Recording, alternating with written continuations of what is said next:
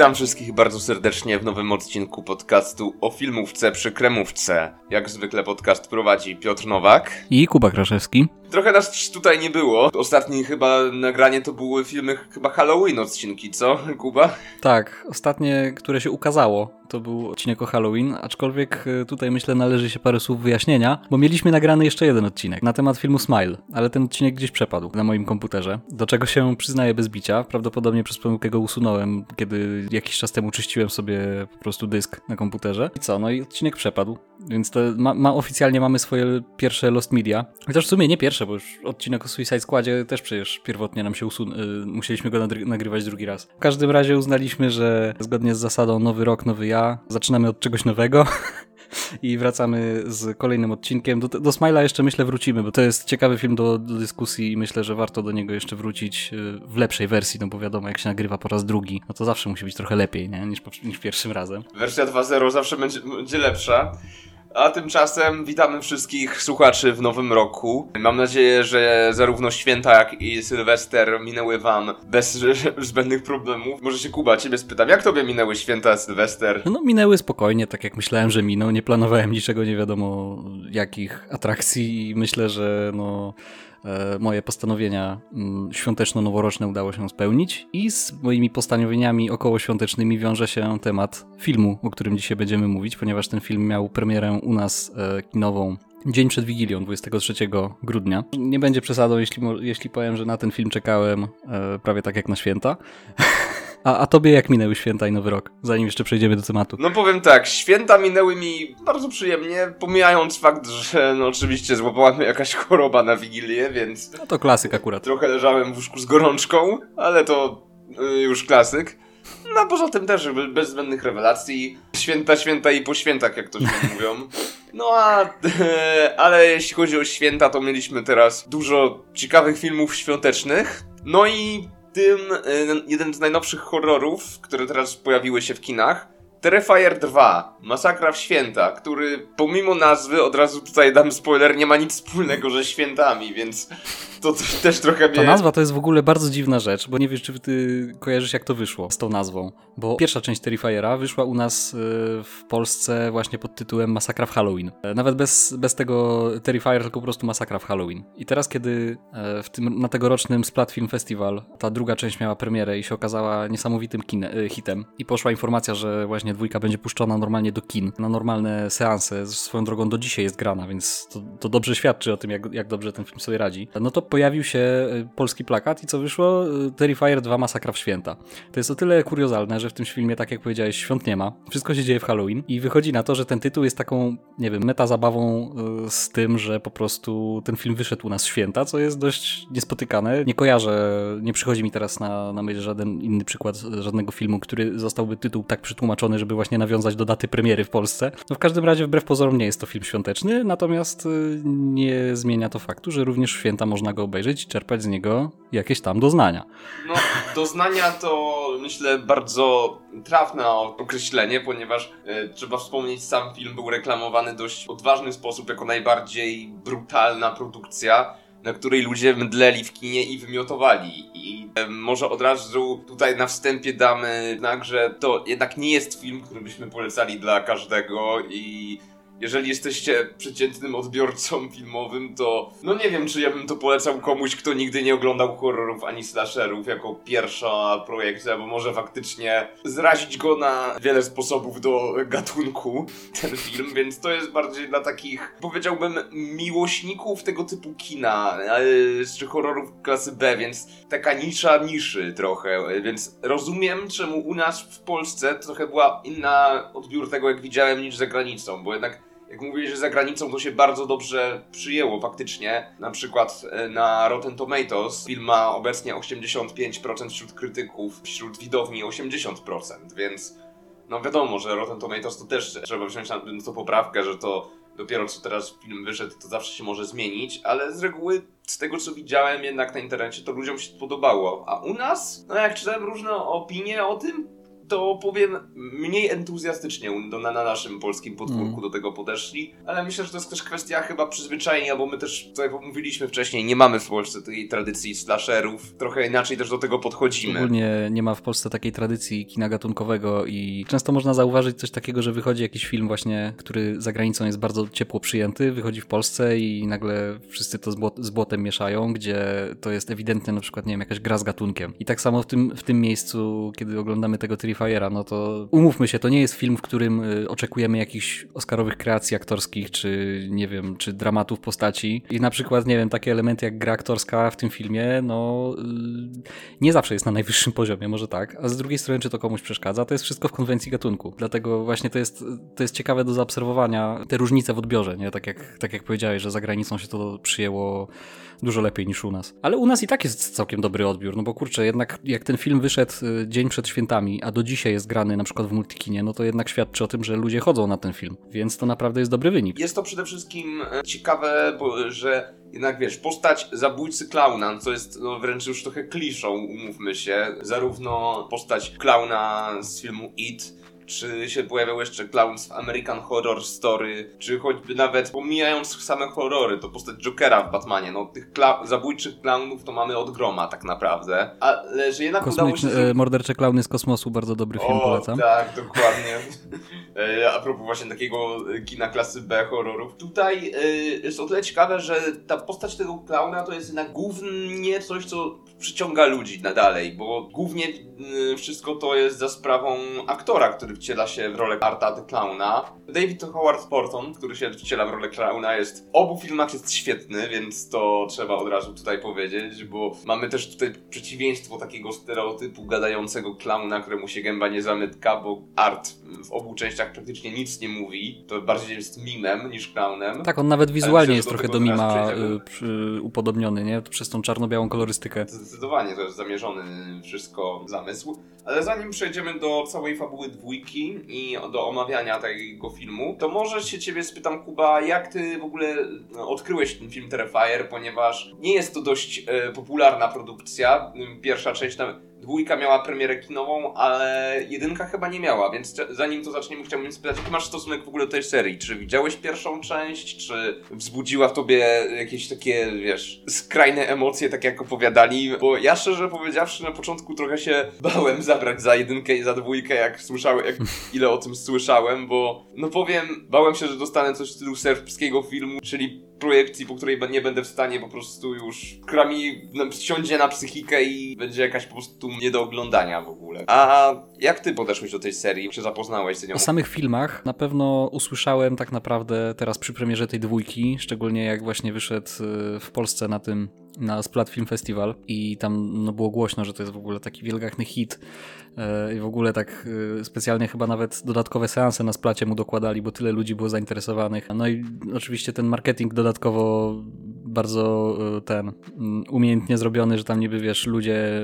nie, nie wytrzymują tego filmu. Na Splacie zresztą torebki papierowe przed wejściem na, na salę rozdawali specjalnie, jakby ktoś się źle poczuł podobno. Więc usłyszałem o tych filmach tak naprawdę właśnie przy tej okazji, natomiast samą postać Arta już kojarzyłem wizualnie przynajmniej dużo wcześniej, bo to jest jednak na tyle charakterystyczny wizerunek, że wiesz, nawet jak nie wiedziałem do końca o co chodzi, to jak go raz zobaczyłem, to gdzieś mi tam zapadł w pamięci. Jedynkę widziałem stosunkowo niedawno, bo to dosłownie tak wiesz, z, nie wiem, może z miesiąc przed premierą dwójki, żeby wiedzieć po prostu na co idę. Z tym, że tutaj od razu zaznaczę, jedynki totalnie nie trzeba oglądać, żeby zrozumieć dwójkę, bo tam praktycznie nie ma żadnych nawiązań. Są jakieś drobne nawiązania, ale na spokojnie można oglądać dwójkę bez znajomości jedynki i tutaj nie wiem, może to będzie kontrowersyjne co powiem, ale szczerze mówiąc nie polecam jedynki, bo to, to na pewno nie jest tak dobry film jak ta dwójka. Z różnych powodów, no dla mnie to była straszna patologia przede wszystkim. Ten film jest brudny, jest taki brudny, ale w taki nieprzyjemny sposób. Taki po prostu jakby tam wszystko obsrane było, obrzygane. Ta przemoc jest y, bardzo ciekawie pokazana też wizualnie, natomiast nie, nie było to jakoś super atrakcyjne do patrzenia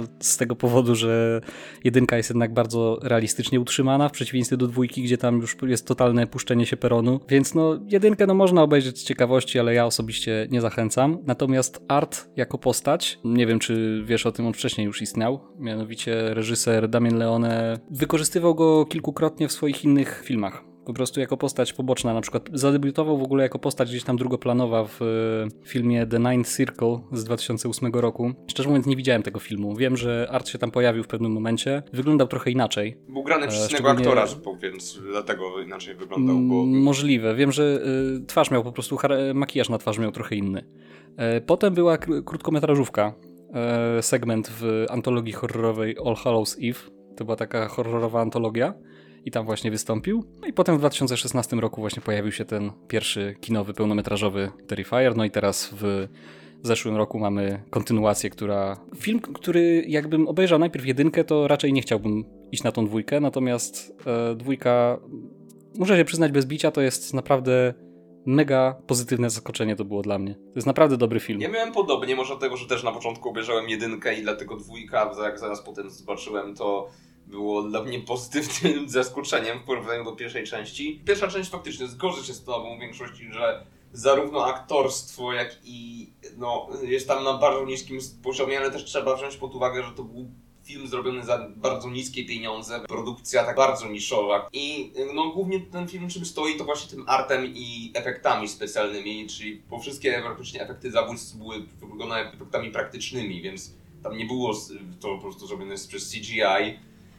To widać, że to po prostu są te manekiny. I okej, okay, dla kogoś to może być tanie, ktoś może na to narzekać, ale nie wiem, ja, mnie, mnie coś zawsze urzeka w tym, jak w filmie nie idzie się po, po najniższej linii oporu, czyli wiesz, tak jak to było, bo pamiętasz pewnie te wszystkie kolejne części horrorów, które wyszły właśnie w latach 2000, nie wiem, 2010, 2007 mniej więcej. Remake Koszmaru z ulicy Wiązów, czy prequel The Thing Carpentera. O Boże, To tak. jednak to, to, to, to, to trochę traciło, ponieważ okej, okay, już pomijając jakość tych filmów, nie chcę tutaj wchodzić w tę dyskusję, to wiesz, zastąpienie efektów praktycznych, które no, te filmy dzięki temu słyną, zwłaszcza The Thing, to jest głównie rozpoznawalne za te efekty praktyczne i, wykorzystanie tych animatroników, tych, no to w, w jakiś sposób to zostało zrobione, no to jest jednak e, czymś, czym ten film błyszczy i zastąpienie tego z CGI potworami to trochę odbiera tą magię, a tutaj no widać, że mamy taki powrót do tego dobrego slashera, tych efektów specjalnych rodem z lat 80.,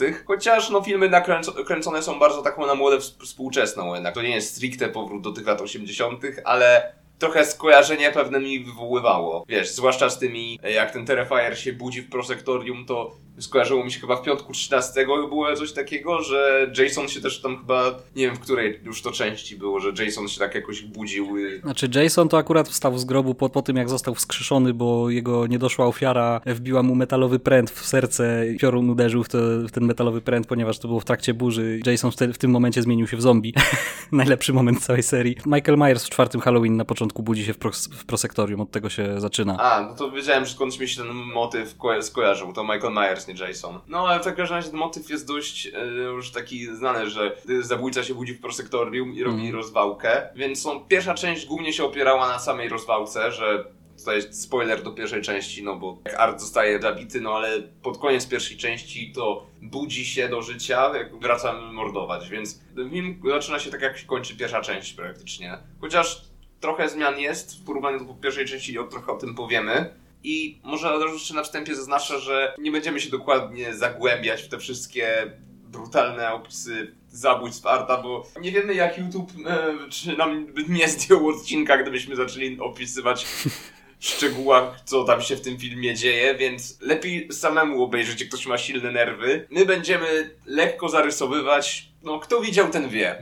Umówmy się. Tak, bo to też są takie rzeczy, które lepiej jednak zobaczyć na, na własne oczy, jeśli się chce obejrzeć takie coś, niż żeby, żebyśmy my opowiadali, że no, o, tutaj w tej scenie w ogóle tak kreatywnie, takie brutalne rzeczy się działy. No, myślę, że wystarczy, jak, jak rzucimy jakiś kontekst, na przykład, nie wiem, no, scena w sypialni.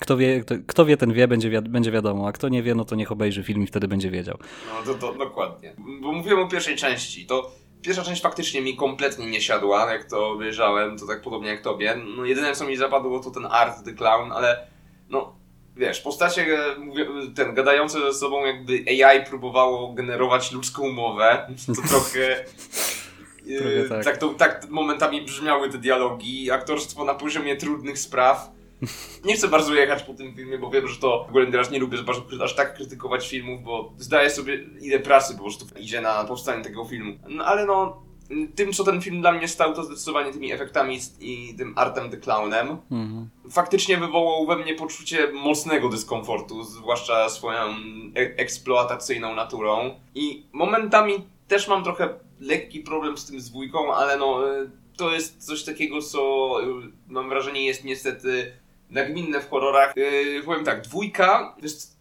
o niebo lepsza od jedynki, bo przede wszystkim dwójka ma jakąś fabułę. Bo w Wielkiej Jedynce mieliśmy tylko art zabija, to tutaj mamy historię, która jest opowiedziana i widać, że reżyser filmu próbuje zbudować jakąś mitologię tego świata. Moim zdaniem film bardzo dobrze radzi sobie, kiedy mamy do czynienia z artem i brutalnymi momentami oraz jego walką z główną bohaterką, bo tak tutaj pojawia się też w przeciwieństwie do poprzedniego filmu, to tutaj mamy Final Girl, graną przez Loren Lavera, która wciela się w postać Sieny, dziewczyny, która bezpośrednio mierzy się z artem. Tak, właśnie dużym, dużą poprawą względem jedynki było to, że no tak prześmiewczo powiedziałeś, że tutaj w przeciwieństwie do jedynki jest fabuła. Ja bym bardziej powiedział nawet, że dużym plusem dwójki jest to, że tutaj są postacie, z którymi naprawdę możemy sympatyzować, bo to są przede wszystkim postacie, które są jakieś. Wiesz, to, to było tak, jedynka przy całej tej swojej kreatywności w ukazywaniu tych morderstw i tak dalej, jedynka miała ten problem, że tam właściwie nie było postaci, bo ci, te wszystkie postaci, które się tam pojawiały, to były tak naprawdę takie checkpointy, które służyły do tego, żeby Art po kolei wszystkich zabijał w jak najbardziej kreatywny sposób. Tam nawet nie było takiej jednej wiodącej postaci, mam wrażenie, bo tam niby były te dwie siostry, które były głównymi bohaterkami, no ale tak naprawdę one się potem rozdzieliły, potem jedna zginęła, potem druga zginęła i tak. Ja tak oglądałem ten film, e, tą jedynkę i właśnie miałem takie wrażenie, że to jest takie po prostu odhaczanie każdej postaci po kolei yy, i tyle. A w dwójce nie dość, że mamy tą Final Girl, jak mówisz, no tam naprawdę te postacie są jakieś, tak? No jesteśmy w stanie powiedzieć coś o tej Siennie, jesteśmy coś w stanie powiedzieć o jej bracie, który jest, jest trochę creepy. Jestem w stanie sobie wyobrazić, że ten jej braciszek y, w prawdziwym świecie głosowałby na Konfederację. Mamy tej koleżanki, tej, tej głównej bohaterki. To nie jest tak, że wiesz, wszystkie postacie tam są nie wiadomo jak głębokie, ale no te, które, na których powinno nam zależeć, szczególnie główna bohaterka, no to autentycznie, przynajmniej ja tak miałem, że naprawdę zależało mi na tych postaciach. I fajnie mi się śledziło ich losy i naprawdę fajnie były ograne. Nie chciałoby się, aby zginęły, jak się oglądało. To dla mnie to jest ważne, bo mhm. momentami w niektórych slasherach to jak widać, że niektóre postacie są napisane tylko po to, że się czeka dobra umrzyj.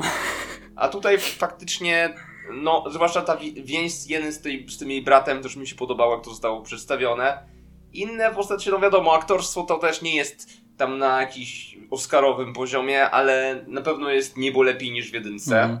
To trzeba powiedzieć od razu. Właśnie w tych momentach, co film e, robi dobrze, z tym właśnie to, jak przeciwstawia Arta przeciwko tej rodzinie głównej bohaterki. Jak oni muszą się z nim mierzyć. Mniej mi się podobają w tym filmie, szczerze powiedziawszy, elementy nadnaturalne, które są zawarte, bo elementem filmu jest to, że w pewnym momencie pojawia się taka dziewczynka clown, która jest jakimś duchem. I na początku myślałem, okej, okay, to pewnie jest wytwór wyobraźni Arta i to byłoby ciekawe pokazanie to trochę z jego perspektywy, jak on widzi ale później zobacz, widzimy, że ten brat głównej bohaterki widzi tą dziewczynkę, że ona się pojawia, ma faktyczny wpływ na fabułę mm. i to by się, to się całkowicie kłóci. To w ogóle bardzo dużo jest wprowadzenia w tym filmie takich motywów fantastycznych, które nie mają żadnego wytłumaczenia i okej, okay, nie mówię, że każdy motyw fantastyczny musi mieć jakieś wytłumaczenie. Czasami można dać coś takiego, żeby było enigmatyczne dla samego faktu bycia czymś, jakimś metafizycznym bytem w filmie. No ale tutaj mam wrażenie, to to trochę, no nie wiem, mi, ja trochę czułem jakby film um, był momentami zbyt otwarty, zwłaszcza te zakończenie, które już Zastanawiam się, czy to faktycznie ta scena po napisach się wydarzyła, czy to jest po prostu shock value dla samego shock value, bo to e, okej. Okay. Jestem ciekawy bardzo tego, jak to rozwiną dalej, bo wiem, że chyba teraz trzecia część też ma powstać w ogóle. No, byłoby dziwne, jakby nie powstała przy takim sukcesie. Ale ten, e, no, nie wiem trochę co myśleć szczerze o tych elementach nadnaturalnych, bo trochę mam z tym też problem tego typu. Też o tym jak myślałem, to teraz też tak samo mam trochę problem z tym nową częścią Krzyku, co mnie trochę irytuje, że w Krzyku też mieliśmy te elementy nadnaturalne, jak że wraca u Billy Loomis nagle i okej, okay, na początku to psychika bohaterki, ale później pokazuje jej gdzie jej nóż. Na pewno to w Terrifierze bardziej pasuje, bo tutaj dopiero ta seria się zaczyna, ale nie, nie wiem jak ty podchodzisz do takiego, że masz slasher taki zwykłym mordercą, który jest na początku jakimś, e, wiesz, w miarę prostą historią, a potem nagle mamy kulty druidzkie czy wskrzeszanie w zombie. W tym przypadku mi to zupełnie nie przeszkadza, bo też pod tym względem, że Art jest e, taką postacią, że już nawet w jedynce tam było, w jedynce nie było elementów takich stricte nadnaturalnych, ale tam było, można powiedzieć, taka sugestia, że coś jest z nim nie tak, że to nie jest do końca zwykły człowiek, no bo jednak on dostał, pod koniec jedynki dostał kulkę w łeb, po czym wstał Costal. I uciekł z tej, z prosektorium. Tutaj bardziej otwarcie reżyser idzie w te wątki fantastyczne i szczerze mówiąc mi się to bardzo podoba. To też daje fajną dy dynamikę z główną bohaterką, bo Art nie jest tutaj jedyną naturalną postacią, jak się później dowiadujemy. Jest jakaś dziwna sugestia, że tam ojciec tej głównej bohaterki, jak, nie wiem, ja to odebrałem trochę tak jakby było sugerowane, że to on stworzył tego Arta nie, niechcący, czy coś takiego, tam na, na, podstawie tych jego rysunków. Nie wiem, może to będzie bardziej wyjaśnione w tej trzeciej części. W każdym razie na tym etapie myślę, że bardziej bym narzekał właśnie, gdyby tych elementów fantastycznych nie było, niż gdy one są, bo one moim zdaniem tutaj naprawdę dobrze pasują pod względem tego, jak bardzo przegięty jest ten film pod każdym praktycznym względem. Możliwe. No, ja bym wolał może, żeby trochę było więcej dokończenia tego wątku, żeby chociażby powiedziane było trochę więcej o ojcu głównej bohaterki, bo trochę czułem mimo wszystko pewien taki niedosyt, brak informacji odnośnie tego, że wiesz, jest pewien moment, zwłaszcza pod koniec, który już trzeba bardzo mocno zawiesić niewiarę i dać się ponieść, więc tutaj nie będę spoilerował, ale no tak, jest to, no na pewno jest to film specyficzny mocno. I to trochę też świadczy o tym, jak powstał ten film, bo to warto o tym wspomnieć, że on w ogóle był projektem crowdfundingowym na stronie Indiegogo. Mhm. I to powstało za pieniądze ogólnie ludzi, którzy na to wpłacali, żeby po prostu po części ten film e, zasponsorować. Ogólnie był też problem z wypuszczeniem filmu, bo o ile się nie mylę, to sama produkcja trwała 3 miesiące, bo czyli w miarę szybko wyprodukowali ten film. Znaczy nakręcili szybko, ale wyprodukowanie, o, wyprodukowanie i wypuszczenie go to zajęło 3 lata, no bo nagle była pandemia i tam były mocne problemy z tym, żeby ten film wypuścić, więc to ja doceniam w ogóle też bardzo to, że on w ogóle wyszedł, bo mhm. domyślam się, że taki film to wiesz, nie spodziewałbym się zobaczyć przez długi czas w kinie czegoś takiego. Tak, ale właśnie to, co mówisz z tą akcją crowdfundingową, to jest y, w ogóle świetna sprawa, że no jednak domyślam się, że ludzie, którzy wpłacali na, te, na tą zbiórkę, no to jednak byli jacyś tam bardzo wierni fani pierwszej części, no bo wtedy jeszcze, co by nie mówić, po pierwszej części ten film nie był aż takim kultem otoczony jak teraz. Dla mnie w ogóle to jest niesamowite, że ten film może to będzie jakaś duże, duża przesada, co ja powiem, duża hiperbola, ale co tam. Dla mnie oglądanie tego filmu to jest super przeżycie pod tym względem, że ja mam świadomość, że to jest film niezależny. I zobacz, że ten film miał 250 tysięcy dolarów budżetu. 250 tysięcy to jest w dzisiejszych czasach właściwie nic. W tym momencie zarobił ponad 12,5 miliona na całym świecie. I to jest po prostu dla mnie niesamowite. Naprawdę. I jeszcze na tak specyficzne kino, nie? Bo to, jeszcze, żeby to było bardziej mainstreamowe. A to jest totalnie nisza w niszy, tak jak powiedziałeś, nie? No bo to jednak ni to slasher, ni to, go, ni to kino gore, ni to takie, to, to taka typowa śmieciuwa Czy kasetowa. Bym, ja bym powiedział, że to bardzo mocno kino gore. No tak, tak, tak. Wręcz opierając się na takich filmach, ale wiesz, e, Grindhouse, coś w tym stylu. Naprawdę tak, jeśli chodzi o brutalność, to film, yy, no, jest mocno brutalny. To jest chyba najbardziej, jeden faktycznie z najbardziej brutalnych filmów, jakie widziałem, ale moim zdaniem dwójka działa lepiej, bo w dwójce, w jedynce to mi to przeszkadzało trochę w ten sposób, że ogólnie w horrorach to trzeba to poruszyć, jest trochę problem eksploatacji yy, mamy w tym gatunku, że no wiesz, że tak bardzo dużo jest seksu, przemocy i brutalności, a zwłaszcza mm przemocy wobec kobiet. Ten pierwszy film jednak bardzo tym epatował i aż, no wiesz, w pewnej scenie, kojarzysz tą naj, chyba najbardziej popularną scenę z pierwszego filmu, Mhm. No to. No. Tak, to, to już było dla mnie po prostu takie, Jezus Maria, nie, no to już trochę za dużo. I to i tak, no to to, to czuć. A tutaj, no okej, okay, też jest ta przemoc. Nie mówię, że tego nie ma, to też może jak komuś to przeszkadza, czy może kogoś to mieć do tego negatywny stosunek, to dalej będzie miał, bo ten film też ma tą przemoc mocno bardzo i jest eksploatacyjny, ale mam wrażenie, że tutaj ta brutalność jest tak bardzo przesadzona, że traci ona trochę ten swój, że to już nie jest obrzydliwe, to już jest po prostu prowadzone do absurdu. Nie wiem, czy to ma sens, co mówię, ale porównałbym to, tak jak grasz w Mortal Kombat, jak No, no, grał, no, Mortal Kombat. To jest dokładnie to, co ja mówiłem, że jest jednak różnica, kiedy masz ultra brutalny film, który traktuje się na serio i jest bardzo realistyczny, a kiedy masz ultra brutalny film, który nie traktuje się na serio i jest totalnie przegięty od początku do końca. Jednak kiedy oglądasz jedynkę, gdzie tam no, starał, starał się twórca jakąś ten, w realiach rzeczywistych ten film osadzić, a oglądasz tą dwójkę, gdzie od samego początku, no, nawet styl kręcenia nam pokazuje, że to nie jest do końca, wiesz, taki zwykły, powiedzmy, świat. To jest tak przystylizowane od początku do końca, że nawet kiedy masz tą coś, do czego nawiązałem wcześniej, trochę bez kontekstu, ta scena w sypialni, jedno z najbardziej, chyba najmocniejsza jest pod tym względem scena w tym filmie, to jednak, no wiadomo, no, jeśli ktoś nie lubi takie, tego typu rzeczy, no to nie będzie czerpał satysfakcji z oglądania tego. No ja na przykład, ja kiedy lubię takie przestylizowane mocno gore, kiedy lubię takie slashery właśnie w tym starym stylu, z masą efektów praktycznych, no to dla mnie to była po prostu radocha pełna. Chociaż nie wiem, jak dobrze to o mnie świadczy, że tak bardzo zachwycam się filmem, gdzie takie krwawe rzeczy się dzieją, ale no, co tak. ja poradzę.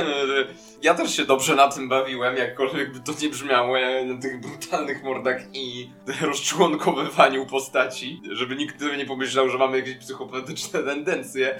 Ale nie, to jest faktycznie, tak jak mówiliśmy wcześniej, to jest tak już przerodzone do absurdu, że to po prostu momentami, no, nawet jeżeli faktycznie tego nie lubi, to trzeba docenić to, jak to zostało zrobione. Te efekty, ten pomysł też na to. No i przede wszystkim Art the Clown, który tutaj jest jednak no, zarówno przerażający, jak i stara się też być zabawny, wiesz, bo i faktycznie to wychodzi, że momentami, zwłaszcza ta scena w sklepie, jak on przymierza te okulary, to, to po prostu Jezu, tak. miałem takie, równocześnie miałem takie, ja pierniczę, co się zaraz stanie, ale też się chciało śmiać trochę, więc to też nie jest Boże, tylko tak, jak... to jest niesamowite to było z tymi okularami. Mi się to akurat mocno podobało. Chociaż rozumiem, że to może niekoniecznie film dla każdego. Znaczy, nie polecałbym tego każdemu, tyle powiem, ale na pewno fanom takich filmów y, czy gatunku to zdecydowanie warto zobaczyć według mnie. W ogóle mam wrażenie, że 2022 rok to był bardzo dobry, jeśli chodzi o horrory. Bo mieliśmy i Barbarian, i Smile, i teraz Terrifier 2. Jeszcze menu wyszło pod koniec roku. Menu czy jest, czy jest Więc... horrorem, to mi się trochę kłócił, no ale mieliśmy chociażby X, mieliśmy Buddies, Buddies, Buddies, mieliśmy całą masę naprawdę dobrych filmów w tym roku, więc pod, pod względem horrorów to w 2022 naprawdę obrodziło konkretnie. Tak, więc ten Terrifier jeszcze jak na koniec roku tak walnęło mocno, no to powiem, ja jestem zadowolony. Mm. Nie mogę się doczekać, co teraz tych kolejnych filmów, jakie będą. To jeszcze przed nami. Co jeszcze możemy powiedzieć to o tym Terrifierze? Ja powiem tak, jak nawiązałeś już do Arta, to ja tutaj ci powiem. Jeszcze zanim obejrzałem tą dwójkę, kiedy byłem tylko po seansie jedynki, no to jak czytałem zachwyty ludzi, że to jest taki instant klasyk, a Art w ogóle się zapisze w panteonie naj, najpotężniejszych morderców horrorowych zaraz obok Jasona, Frediego i tak dalej, no to tak mówię, no trochę, trochę ktoś poleciał z tą opinią, nie? Natomiast po obejrzeniu tej dwójki, ja myślę, że to jest w pełni uzasadnione, bo Art jest naprawdę świetnie wykreowaną postacią. Tak jak wspomniałeś, on nic nie mówi przez te filmy. On cały czas gra mimiką, a mimikę ma niesamowitą, bo to jest, to jest postać, która i pod względem zachowania, i pod względem wizualiów naprawdę po prostu wpada i wpada w oko i zapada w pamięci, nie? No bo zaczynając od tego, jak wygląda, tak jak wspomnia e, ty wspomniałeś, że to jest clown, ja tam dopowiedziałem, że ma, tak, ma w sobie coś z mima. Tak, właśnie to taki czarno-biały kostium, taki, yy, ma taki bardzo charakterystyczny, bardzo wykrzywiony nos, yy, mimikę ma niesamowitą, no jak mówię, on cały czas gra jakimiś dziwnymi minami, jakieś dziwne uśmiechy. Ten kapelusik taki przekrzywiony też jest bardzo charakterystyczny, no zapada po prostu w pamięć, nie? No to tak jak, tak jak mówiłem, ja nie znałem tego filmu, a znałem tą postać z widzenia. A pod względem tego, co robi, ja totalnie się nie dziwię w tym momencie tej opinii, że co ktoś tam powiedział, że on się zapisze właśnie obok tych największych legend slasherowych, bo moim zdaniem największą zaletą Arta jest to, że on jest absolutnie nieprzewidywalny w tym, co robi. Bo jednak na przykład mamy, nie wiem, no takiego Michaela Myersa, nie? Albo takiego Jasona Voorheesa, no to w miarę wiesz, jak oni działają, nie? No, że to jest taki morderca, który gdzieś tam się kryje w cieniu, idzie szybciej niż ty biegniesz, Jason zawsze tam tą maczetą, nie? Myers tą, tam nożem najlepiej i tyle. A Art totalnie nie jesteś w stanie przewidzieć, co on zrobi w następnej scenie. On albo, nie wiem, ustawić jakąś totalnie scenkę rodzajową w domu i wyskoczy na ciebie z szafy, albo, nie wiem, będzie cię ścigał po ulicy. Mało tego, w jedynce, która, no mówiłem, jakie mam zdanie na temat jedynki, ale już tam art był naprawdę naj... powiem, że jedynym dobrym elementem tego filmu. W jedynce mamy scenę, gdzie on używa broni palnej A nie wiem, może, może, może był taki, ale no ja w tym momencie nie przypominam sobie żadnego innego slasherowego mordercy, który korzystał z broni palnej. Przecież zawsze to było, wiesz, jakieś noże, tego typu rzeczy. Więc mówię, absolutnie nie jesteś w stanie powiedzieć, co on zrobi za chwilę. I ta brutalność w tym filmie też właśnie dobrze działa pod tym kątem, że no wiesz, że zaraz będzie krwawo, ale nie wiesz jak. I to działa tak, że no za każdym razem tak naprawdę jesteś na, na krawędzi fotela. Ja tutaj może też powiem od właśnie Arta, bo trochę mnie to też, zanim zaczęliśmy recenzję, trochę sprawdziłem na opinię ludzi o filmie i ludzie, którzy mówią o złym aktorstwie, kurczę, czy wy widzieliście jak ten aktor gra kurczę twarzą, jak on potrafi bez wypowiedzenia żadnych słów przerazić? Dlatego zawsze jak słyszę argument, że to mhm. że jest słabe aktorstwo, to mam taki okej, okay, dobra, na ile to jest faktycznie słabe aktorstwo, na ile kto mu się film nie podobał i szuka tego, jak to określić, bo kurczę, to jak kultową teraz stał się ten art postacią, jak teraz ludzie porównują go do takich postaci, wiesz, Michael czy Jason Voorhees z piątku 13, no to yy, kurczę, no takie coś, to się nie dzieje znikąd i to, co chciałem jeszcze powiedzieć. Czuję, że to, że to ma potencjał na serię dalszą. Nie wiem, czy powstanie, ale bym się nie zdziwił, gdyby powstała trzecia, czwarta część. Samo zakończenie było dość otwarte. Mamy znowu bohaterkę Final Girl. Szkoda byłoby tego nie kontynuować. No powiem ci, przy takim sukcesie, przy takich zarobkach, to gdyby reżyser postanowił zostawić tą serię na takim niedopowiedzeniu, no to, to by było trochę duże marnowanie potencjału. Zresztą mi się wydaje, że oficjalnie jeszcze trójka chyba nie jest zapowiedziana, ale już chyba on już chyba sugerował, że, że już coś robi robi, bo nawet gdzieś mi mignął dzisiaj w trakcie przygotowania do tego podcastu, mignął mi gdzieś na główek, że Damian Leony mówi, że trójka będzie jeszcze straszniejsza niż dwójka, więc myślę, że już tam coś, coś, coś jest na rzeczy. E, no to ciekawe, co zrobią, ale to, co jeszcze chciałem powiedzieć, to muzyka. Mhm. Jezus Maria, jak mi się to podobało, to przypominało mi, wiesz, Disaster Piece, trochę mi to się kojarzyło. No, trochę. E, tak wiesz, tak jak był soundtrack z Buddies, Buddies, Buddies, czy z It Follows. No. Ale ten synthwave momentami, to kurczę, ja sobie to zacząłem szukać też osobno. Po filmie sobie przysłuchałem muzykę i naprawdę, kurczę, to film też zarówno to, jak on jest nakręcony i jak brzmi od strony audiowizualnej, wygląda naprawdę dobrze. Widać, że to jest mocno taki stylistyczny film, bo mamy bardzo dużo też takich wi wizji, które wiemy, że są wizją snem, ale one się dość ciągną, są abstrakcyjne mocno. W tym wszystkim jest ta elektroniczna muzyka, która to jeszcze do tego to tak komponuje cudownie. Tak, muzyka była świetna, zarówno oryginalna muzyka, jak i te utwory na licencji. Ja, ja na przykład bardzo do się ucieszyłem w tej scenie imprezy, kiedy poleciał utwór Pain mm, wykonawcy Boy Harsher, który ja bardzo lubię i szczerze się zdziwiłem, że go tam usłyszałem, bo to nie jest jakiś specjalnie znany chyba utwór, e, więc zawsze jest ten taki fajny, fajne uczucie, jak idziesz na film i słyszysz swoją piosenkę, którą lubisz. E, trzeba podkreślić, bo ty mówisz, że muzyka syntezatorowa, to też nie było takie chamsko zrobione te syntezatory, tak jak czasem się zdarza, że ktoś po prostu sobie, wiesz, postanowi, że zrobi sobie film w stylu lat 80. i u syntezatory zrobione w 5 minut w Abletonie. Tutaj faktycznie te, ta muzyka, czuć było w tym, nie wiem, to głupio zabrzmi, nie? ale czuć było serducho w tej muzyce. Tak, to ciężko nam się też wypowiadać, bo nie jesteśmy, aż tak się na muzyce nie znamy, ale ma coś sobie, co łapie mocno y, za serce. Może to będzie kontrowersyjna opinia, co teraz powiem, ale mi się Terrifier, właśnie dwójka, o wiele bardziej podobało niż te nowe Halloween Ends. No...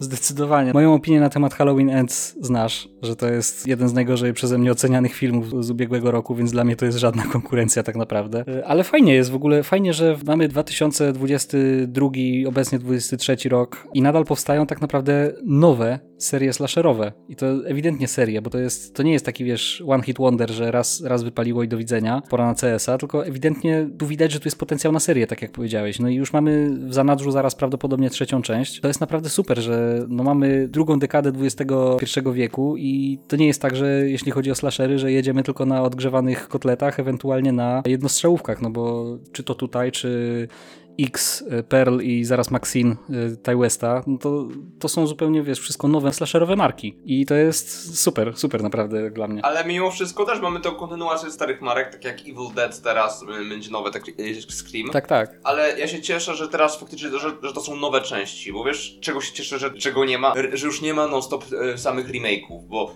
był ten czas, co były w slasherowych seriach. Remake Piątku 13, remake Halloween, nie, Halloween miał chyba cztery remake'i, czy nie wiem ile tych... Nie no, był ofic oficjalnie remake był tylko, tylko dwa tak naprawdę, ten od Zombiego jedynka i kontynuacja tej, tej jedynki, A, która była zupełnie odrębną historią. H20, mm, które też były jakoś Znaczy to był akurat taki powrót, powrót po latach bardziej. Okej, dobra, bo E, Sequel taki tak się zastanawiałem, czy tam kontynuację też, ale wiesz, chociażby Teksańska Masakra piłą mechaniczną też miało swój y, remake. Oj, Texas Masakra to tam miała kilka, kilka remake'ów. No tak, bo teraz, teraz się zmieniło na te requele tak naprawdę, nie? Na te właśnie legacy sequele, czy requele, czy jak to tamkolwiek nazwać. Takie powroty po latach do starych serii. No tak jak czy to Halloween, czy, czy Krzyk, który swoją drogą zaraz, zaraz kolejny Krzyk wychodzi. Także już jeszcze rok się dobrze nie zaczął, a już jest na, co- na co czekać. Zdecydowanie. Mamy też taki film jak Megan na przykład, co myślę, że też będzie kolejnym filmem, który tutaj nagramy odcinek o tym, bo Oj, Megan, tak.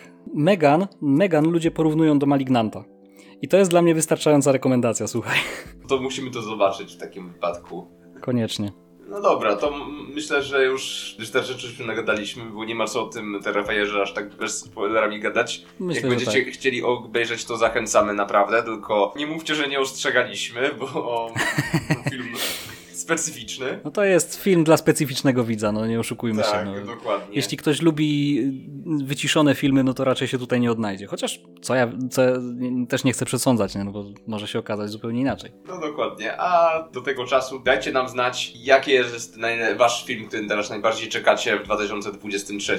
No, dajcie znać, jeśli, jeśli oglądaliście Terrifiera, dajcie znać, czy, czy wam się podobało i, jakie macie oczy, oczekiwania wobec trzeciej części. Chętnie poczytamy komentarze. No, to podcast o filmówce przy kremówce prowadził dla was Piotr Nowak. I Kuba Kraszewski. Do usłyszenia. Cześć.